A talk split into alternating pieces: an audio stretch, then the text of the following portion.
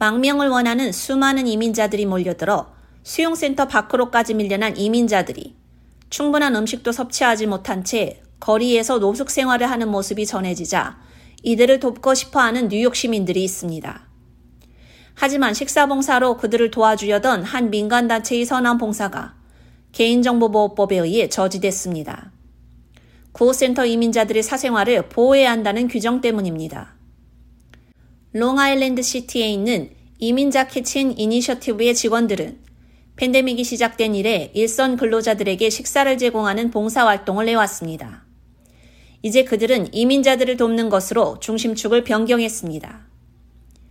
이민자 키친 주최 측은 4일과 7일 아침 맥케런 플레이 센터에 연락을 취해 음식 배달을 조율했지만 지금까지 300만 명분이 넘는 식사를 제공한 후 처음으로 거절당했다고 밝혔습니다.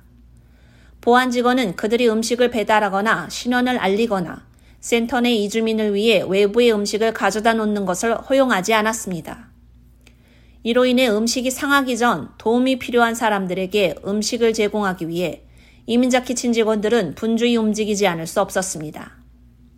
다행히 할렘에서 이민자들에게 50기 이상의 식사를 제공하는 또 다른 비영리 단체를 찾아 식사 봉사를 무사히 마칠 수 있었습니다. 맥케런 공원 구호센터를 운영하는 뉴욕시 위기관리국의 대변인은 보호시설에 있는 이민자들은 하루 세끼 식사와 간식을 받는다며 망명 신청자의 안전과 사생활을 매우 중요하게 생각하기 때문에 무단 및 요청받지 않은 사람의 현장 출입이 금지된다고 밝혔습니다. 또한 도움을 주려는 모든 커뮤니티 구성원들에게 감사드린다며 앞으로는 Help Now 뉴욕을 통해 기부하길 바란다고 덧붙였습니다.